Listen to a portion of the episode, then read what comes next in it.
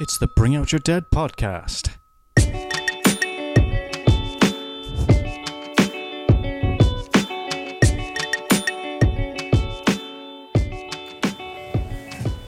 All right, ladies and gents, thanks for joining us. We're on episode 10 of the Bring Out Your Dead podcast now.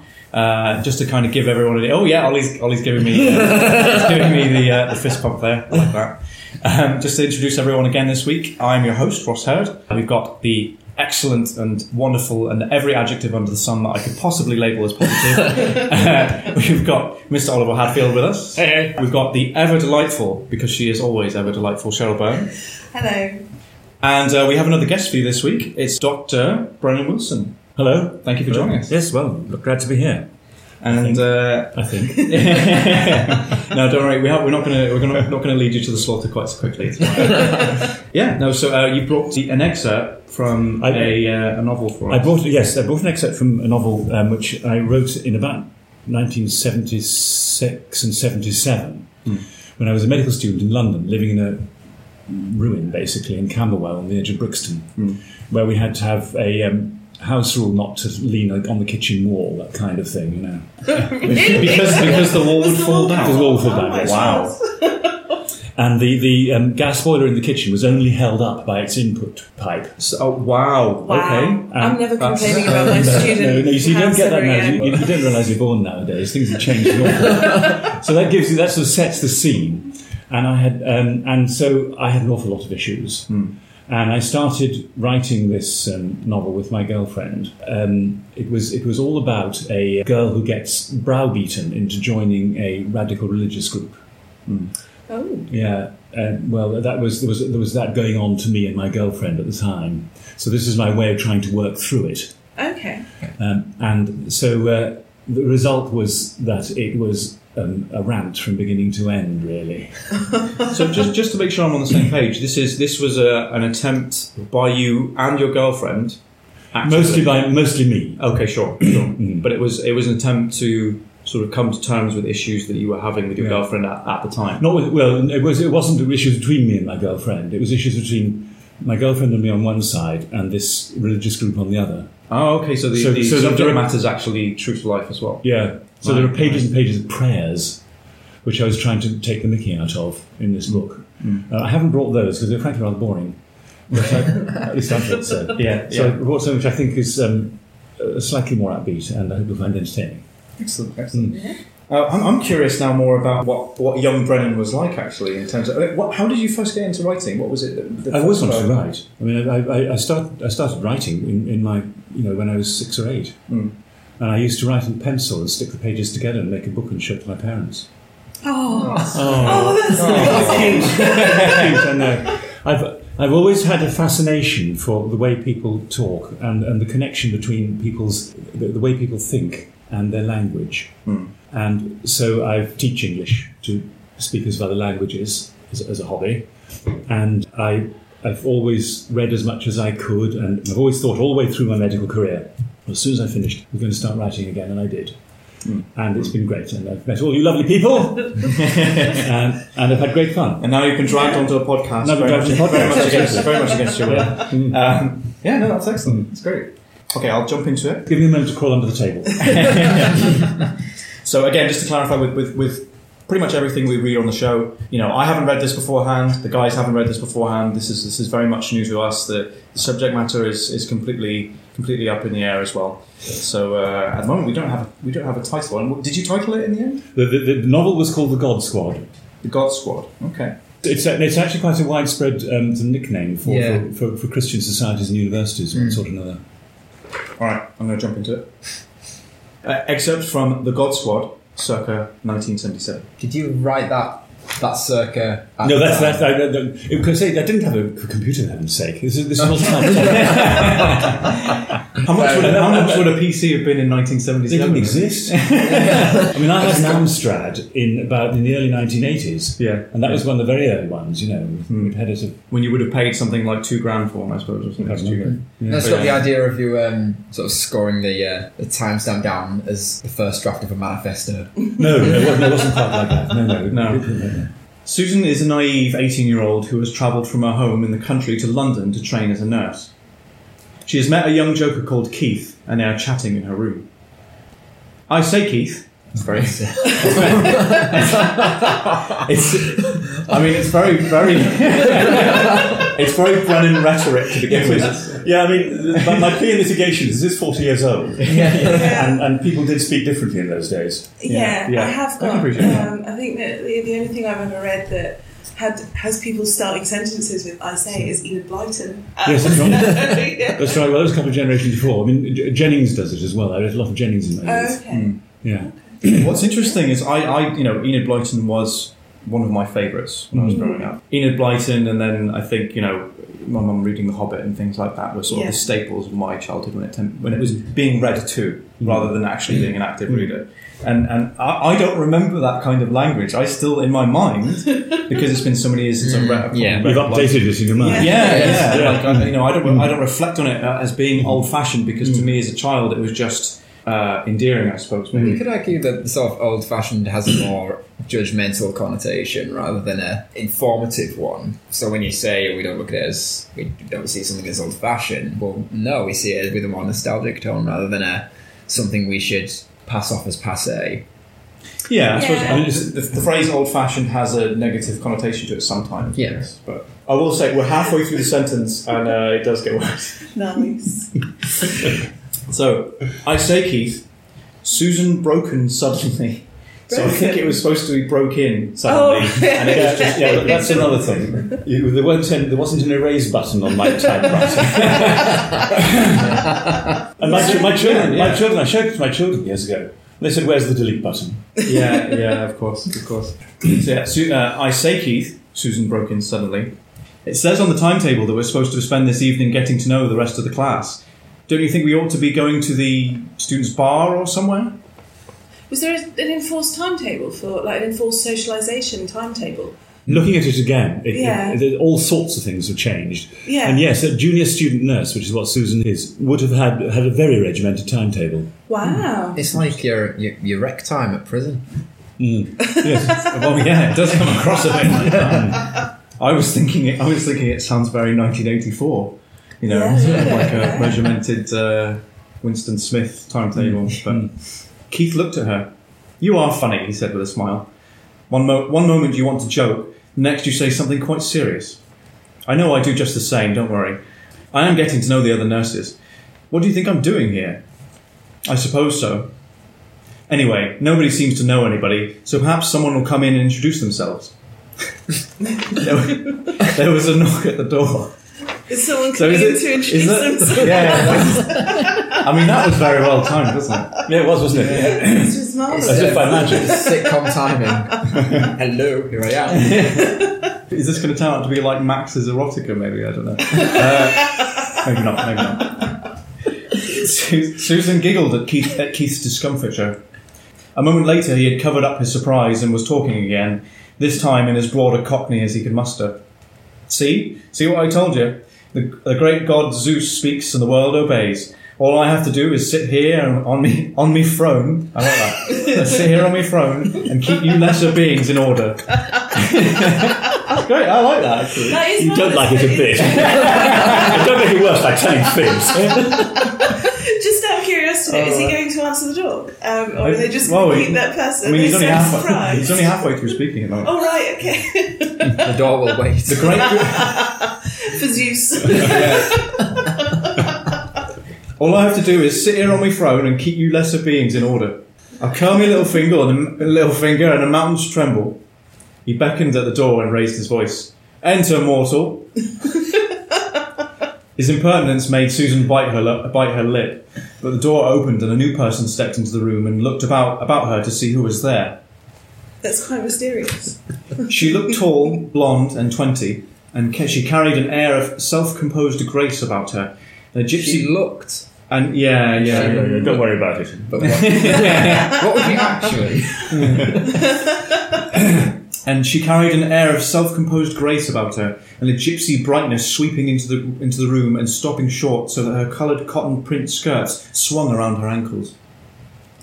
I'd forgotten, uh, looking back at this, I haven't looked at this manuscript for years and years, Yeah. but that's what women wore in those days. There was the end of the maxi dress. Um, No, know, maxi dress is still a thing. well, it was, I've it was, got- there was I've got a something. few. Yeah, but they were, they were, they were common then. They, you know, and Well, it was in style. I it was in style. Yeah, Yeah, yeah. no, people wore things down to their down to Um, their ankles. Yeah, no, it's, it's, it's a thing now still, Mm, okay. um, but it, Yeah. I don't know if it's still or if it's come back. But you see, I mean, but, and- I mean, nowadays you, you wouldn't, you don't see girls walking around in dresses, in skirts. Everybody wears no, not trousers. so much. Yeah, it's tra- they are much Yeah. more In those days, in those days, Yeah.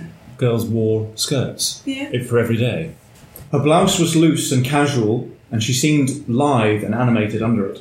Uh, yeah, yeah. yeah. That, yeah, I'm, not- I don't entirely dislike that. That's all right. she carried herself erect, and her stance gave her an air of stateliness that was certainly not affected. She was a head taller than Susan, and taller than Keith, too. Susan immediately thought she was the most beautiful woman she had ever seen. With the intuition of a woman, she sensed a rival. Oh. I'm not. This It's is, a, it's I've, a trademark It's- Oliver Hadfield yeah, side there. yeah. What's your problem, um, Ollie? I'm on. going to. We saw Shark in Venice recently, Shark in Shark, Venice. what, singular shark. It's sh- yeah, It's a shark in. Venice. and Which is, um, um, okay. yeah. first thing I noticed when it came to the female characters was there was two, and just Yes. out of standard, they both hated each other. Yeah. And if I'm, I think it's kind of a, an unspoken trope in cases where there aren't an abundance of women in a film. I, I, I couldn't understand why, but There does seem to always be a They- rivalry. they- they- I'm a little yeah. bit. I'm quite curious to find out if there, if there's a, if it's the intuition that's said that this woman will be a rival for other reasons, or if it's because she's so beautiful that she's sensing a rival for her her man's affections. which is maybe. again quite often. So yeah, 'Cause it does seem to be a thing quite a lot. Is that you know if there's only a couple of women in there. I, I think the whole idea of the, the intuition of a rival is actually hmm. pretty accurate Hmm. because you don't pick and choose who your rivals are in life, do you? Really, it's more sort of Oh yeah, you. you're oh, yeah. so no, I mean, I think I've been in that situation before where, you know, if, I- if, if there's somebody that I'm interested in uh, romantically or someone that I'm seeing at a, at a particular time in my life where, you know, they've either been talking to or they've uh, been talked at by another man. And, you know, I can tell instantly whether I think that that person is quote unquote a threat. Yeah, yeah, see, straight from the off. And sometimes, you know, I think you even, you even if, you, I mean, if you're getting psychological about it, you might even see qualities in that other man that you would like in yourself that you don't have, that makes them seem even more like a more like a potential rival or a potential Yeah. threat. The natural internal response being that of like a cat that's had another cat in Well, it's a very cemetery. animal. I think it's a very animal reaction. It's a very- wow, I didn't know that you could do that. Apparently, you and Ollie are now right.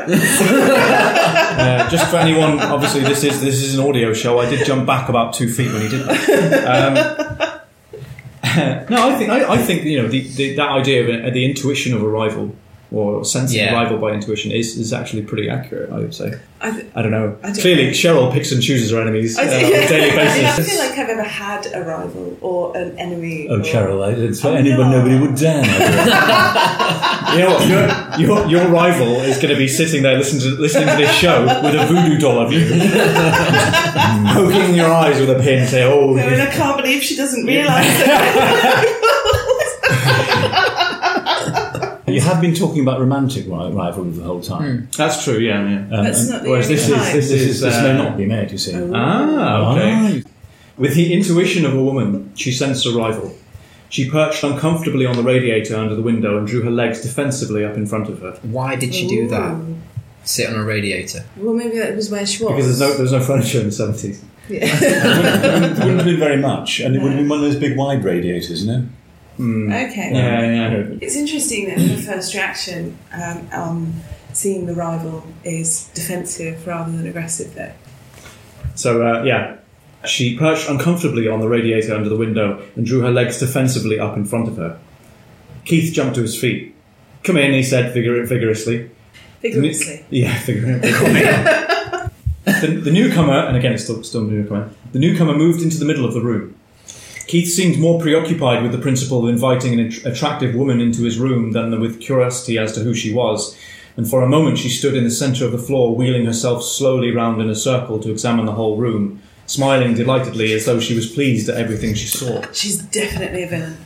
Oh, yes, I think so. Yes, well, She loves being a villain. She's as she- just as she here. I am going to be yeah. a villain. Yeah. Mm. Here I go. Give us a twirl. Is that, a, is that a really cheery Cruella de Vil? Yeah. Did the exposition really just suggest that Keith immediately saw an attractive girl and his first thought was, ah, come in, not actually, who are you? that not the case yes, yes, usually? that's what Yeah. it That's- implies. That's Yes, sort of what it implies. doesn't? So, so that's not Yes. necessarily the case usually, then, guys. You wouldn't have a, an attractive woman walk into your room. Would you be going, uh, "Who are you?" It depends. It really, really, really depends. How attractive?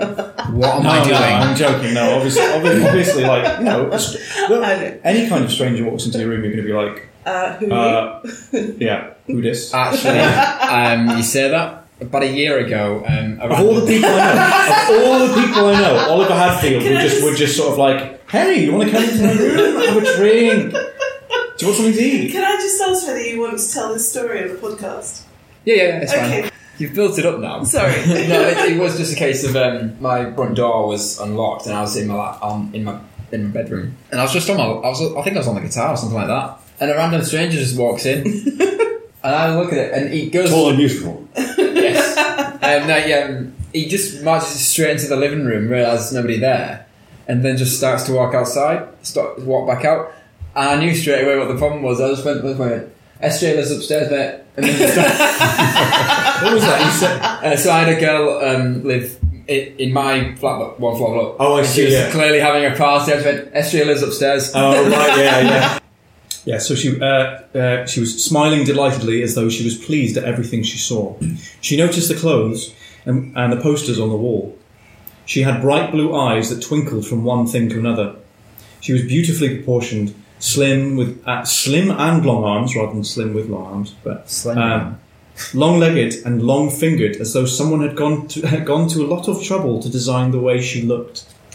Oh, Interesting. it Mm, sounds I mean, a this little is bit like the- somebody's stretched her. The, the really embarrassing thing at the back of this, since you're all old friends, I can tell you, is that this is a very idealised view of my then girlfriend, Right. and I'm afraid she realised Stretch that. Armstrong. I see. And- and- I actually thought I thought to myself, Yeah. this is based on real person. As soon Yes. as, as, soon as Yeah. you said long fingered, because I Yeah. thought, That's an odd thing, to, an odd, an odd detail to give. yeah, Mm. yeah, Mm. uh, particularly on top of what you've already given us, Yeah, which makes me think that it's it's a facet of somebody that you've already picked out who's, Mm. who's Yeah. sort of uh, in your life Mm. at the time. Well, you've got a fairly good opinion of your girlfriend at the time. That's No, no, no. I mean, I, I, But idealised, I suppose. Idealised, yes. The poor lass wasn't anything like as graceful as that. She was rather, um, Sorry, uh, um, rather, self, rather self-conscious girl. Okay, yeah. Oh, No, she was, she was, she was, she was tall, thin, and blonde. Okay. Well, I'm already did she, did she wander into Oh, did she just strangers' rooms and strut around? No, she wouldn't, she wouldn't have dared. She wouldn't have dared. I mean, she, she, I still see pictures of her occasionally on Facebook, and she's, she's, she's um, greatly improved over the last 40 years. Well, her grace. her grace or just a general appearance? Everything. Everything. See, I'm kind of thinking to myself now, like, you know, will I think that way about my exes in, in, in 10 years or 20 years, 30 years, however long? And I just think, I don't think so. I don't think so. It depends. My, my memories, it depends, depends what, which, Depends on which the ex ex, you're talking about. Yeah. You know, Um, we, can, we, can, we, can, we can stop the recording and talk about our ex, ex flings until cows come home, I guess. eh? So yeah, it, as though someone had gone to a lot of trouble to design the way she looked. Her hair hung straight down like a veil all the way around, the, uh, all the way to the small of her back, a thick yellow sheet. As she turned towards Susan, she flashed a smile at her that lit up the whole face for a second. Just- it's the whole face rather than her whole face. But yeah, we get we get the point. Yeah. You get, you get different you get different mistakes when you use a speech processor, don't you? Mm. That's the trouble. I don't know. I can't say I've tried. Oh, you should. Absolutely, everyone should. I, I will. I will say that the description of her hair, like again, as someone who, um, apologies to my current girlfriend, but someone who does like blondes. Um, Sorry, love. Stop! Stop saying sorry, love. into the mic.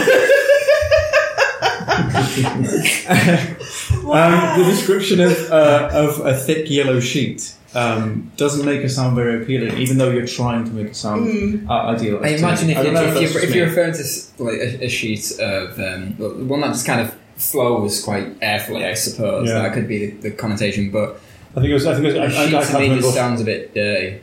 I can't remember what I was thinking of 40 years ago, but it might have been a sort of sheet of water, you know, waterfall. So as she turned towards Susan, she flashed a smile at her that lit up lit up the whole face for a second. She had strong features, broad eyes, high cheekbones under them, no, uh, bold nose and chin. Her mouth was wide, almost too wide, and she moved it expressively when she smiled. She wore no makeup. She did not. She did not need to. Susan found her very attractive. Again, that's sort of. Um, Oh, yeah, okay, I know it is. It is. I'll give them In with it, short. isn't it? Um, it's, it's, it's, it's more sort of. Um, um, I don't think Brennan will get this reference, but uh, you might. Is uh, there's a great line from Futurama, probably arguably one of the best lines from that show in terms of creativeness. Is that um, uh, Fry is writing? He's writing a play, and uh, the robot devil uh, is criticizing his work, saying. You, you can't just write uh, you can't just write and, and have your characters announce how they feel. That makes me angry. And I, I, I love the I, I love the structure of that. Um, and I feel like Yeah. you've kind of you've, uh, you've, you've fallen victim to that a bit here because just Susan found her very attractive seems a bit a bit throwaway to me. Also, It's given that you've gone to great lengths. Yeah. Yeah. necessary. And, Yeah. uh, so this is written more or less from Susan's viewpoint. This, this is all about Susan falling under Julie's spell. I remembered her name now, Mm, mm. um, and and uh, being, uh, you know, becoming a kind of devotee of her. Mm. Um, that, that's the way in which she finds So her it's, attractive. it's admiration, rather than- Admiration, yeah, yes. yeah. Mm. So yeah, Susan found her very attractive. She could not remember having been so arrested by anyone's looks in her life before. She dropped her feet to the ground and stood blushing. I'm assuming that's just supposed to be stood up and blushed or something like that, but Yeah. stood blushing sounds a bit something off. That's actually yeah, that's where the accent. I like that. though. I like that. That's the, that's the end of that description of Julie. Mm, mm. Like that. Whose name we never actually got. Is it No. arrested by her? Yes, arrested. Yeah, I, I do. I, I, I still like love that. that. phrase. I still love that phrase, being arrested by someone's looks Yeah. or uh, arrested by someone's speech, something like that. Yeah, it's, I uh, do like that. Yeah. Mm. I mean, there's all kinds of things wrong with this. There's the um, the the style that you talked about. The, the, the this characterization of Julie is all wrong because it's so idealized, and you get no idea of what sort of a character she is, or what, or, or any inflections in her character at all. This is this is um, this is me as a as a rather immature young man, I think, idolizing somebody I'd like to be Julie. Okay. Mm. That's what I mean. So I think I think there's, there's a lot of personal issues in this as well, Yeah. and I think that that's one of the difficulties about the rest of the other nearly ninety-seven thousand words of this book. that it, it's it's me trying to work out my own difficulties and, and hang-ups, and I think that as a writer, you really got to be able to see those a great deal more maturely and dispassionately to engage other people in them. Mary Sue. It, uh, as a as a character Uh, type, yes, yeah. No, she's not Um, though because I- she's yeah. manipulative, and we've discovered we've Have- already been yeah. told this. Uh, just just to clarify for anyone, I, I'm not sure if we, if we did mention it on a, previous episode or not. We have, yeah. Uh, but yeah, if you're not if you're not familiar, character type of a Mary Sue is seemingly perfect in, in most every way. Someone who has you know exceptional accolades to her name, has trophies and awards, and just seems um, capable of everything the writer might throw at her because the writer's designed her that way. Basically. Yeah. Um, I don't think she is. I mean, No. from what we've read so far, it doesn't seem. It's not necessarily a Mary Sue. She stood in the centre of the floor, wheeling herself slowly round in a circle to examine the whole room and smiling delightfully as though she was pleased at everything she saw. She's either a Disney princess or she's off her fucking face. I mean, you are ju- you are judging something that a very young and uh, still aspiring Brennan I've got uh, had written, but Belle from Beauty and the Beast just going. well, yes, yeah. Sure. I think that was that, that's the sort of thing I was thinking of. Yeah. Yes. oh, really? See, I got. Um, I This does got, predate Beauty and the Beast- Beast by quite a few decades, but It yeah. does, yeah. It even has But the- well, I people. people have been twirling their skirts since time immemorial. yeah. time, time immemorial. See, I Uh, thought yeah, okay. that she. I mean, I don't know. I don't know what that is then because when when you said she walked into the room and span around surveying everything, I got that she's like she's the she's not the nice one in the novel. I got that she was the the bad character. Well, she could easily be also Dolores Umbridge. You know, it, it, it, that kind of Uh. everything's nice, but I'm going to be. A... Um, well, I mean, let's not let's not go too far. uh, Dolores Umbridge is, is arguably one of the most hated characters in Oh. all of modern fiction. the best. Oh yeah, I don't of know. course, I don't know. yeah, If, yeah. I don't know if we've had this conversation on, on this. We show. may have. I mean, we've mentioned Harry Potter a few times, so Yeah. yeah, That's as you, as you do. my love of Harry Potter, probably. Uh, Um, yeah, yeah. Okay, so um, what do you guys think? What do you, I mean? Do you, would you would you want to read more in its current state? And I, and I mean I don't mean that I don't mean that in the context of the show because let's face it, and if it's bad fiction, we always want to read more of it. Would you would you read it? Would you read this yourself? Would you want to continue reading it? No. Thank goodness for that. But I, In I, the context of the show, yes. yeah, no, I- I- it's easy for me to say that because it, I don't know what, what can I say. I can I can I can relay my own taste. I've got no problem saying uh, like this wouldn't necessarily entertain me, but that's not because it's bad. It's just not.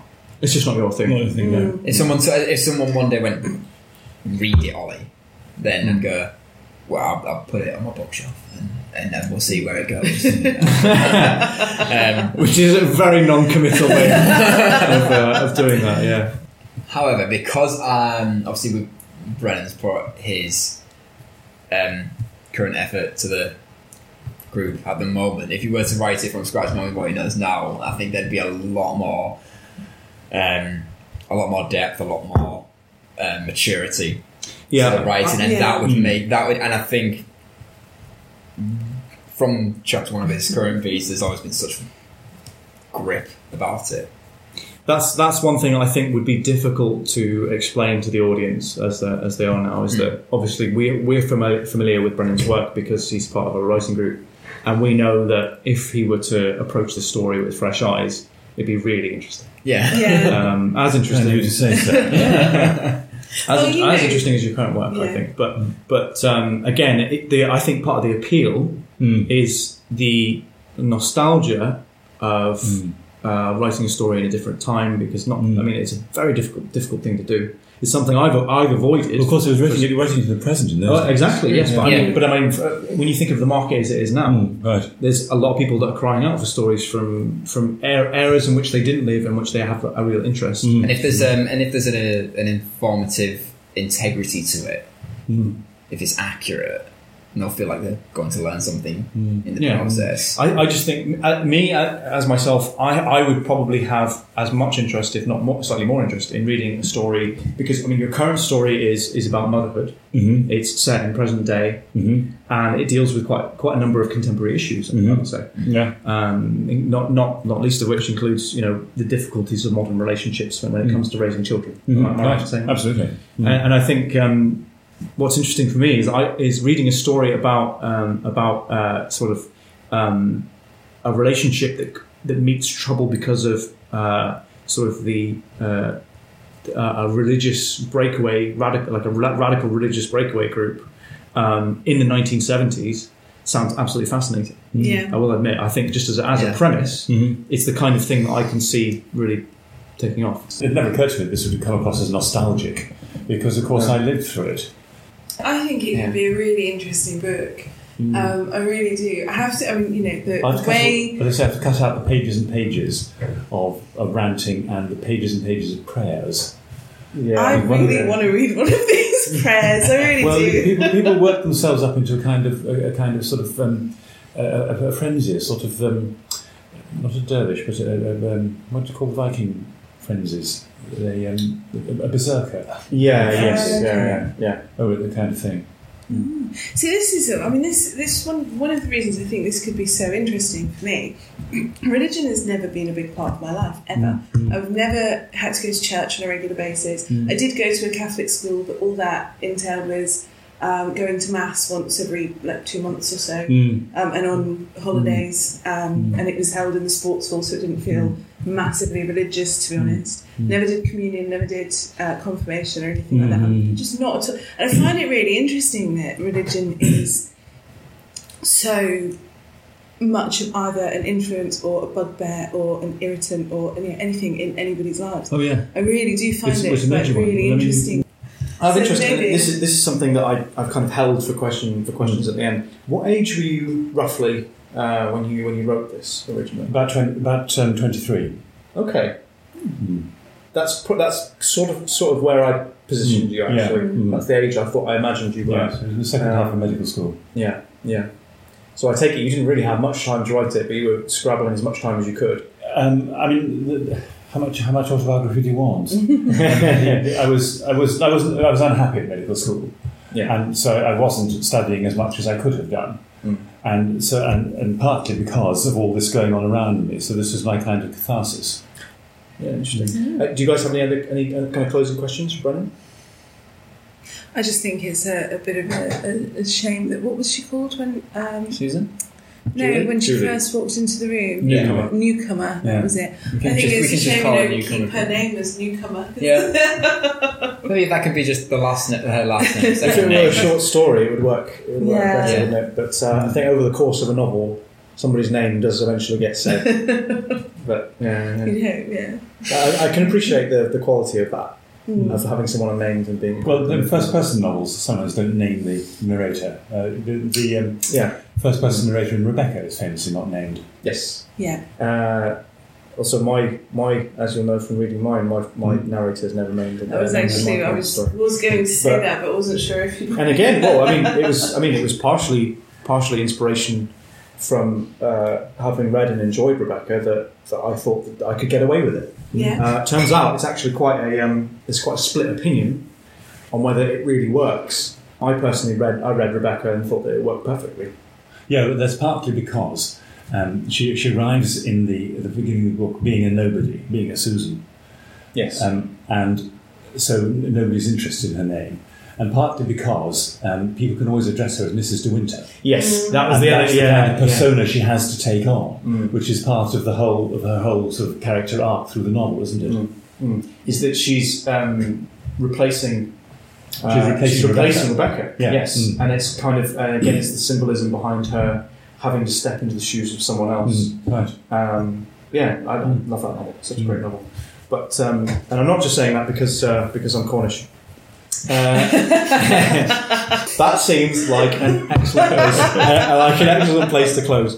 But uh, yeah, I think I would like to say thank you, Brennan, for, for being You're very welcome. Had great fun. And Great fun. Uh, we have, as always, the obligatory applause for our, for our guest.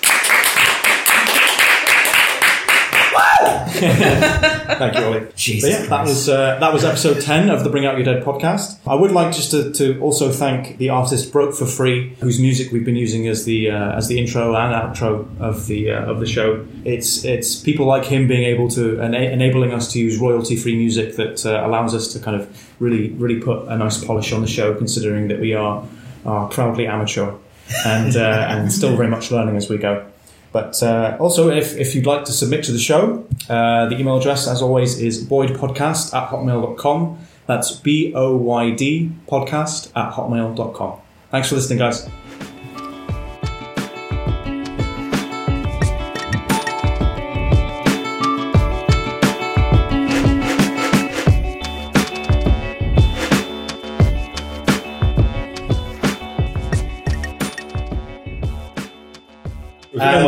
Almost as embarrassing as I expected. oh, it, however bad it gets, it, it'll never. I, I really, really don't believe it'll ever be as Oh. mo- embarrassing as mine.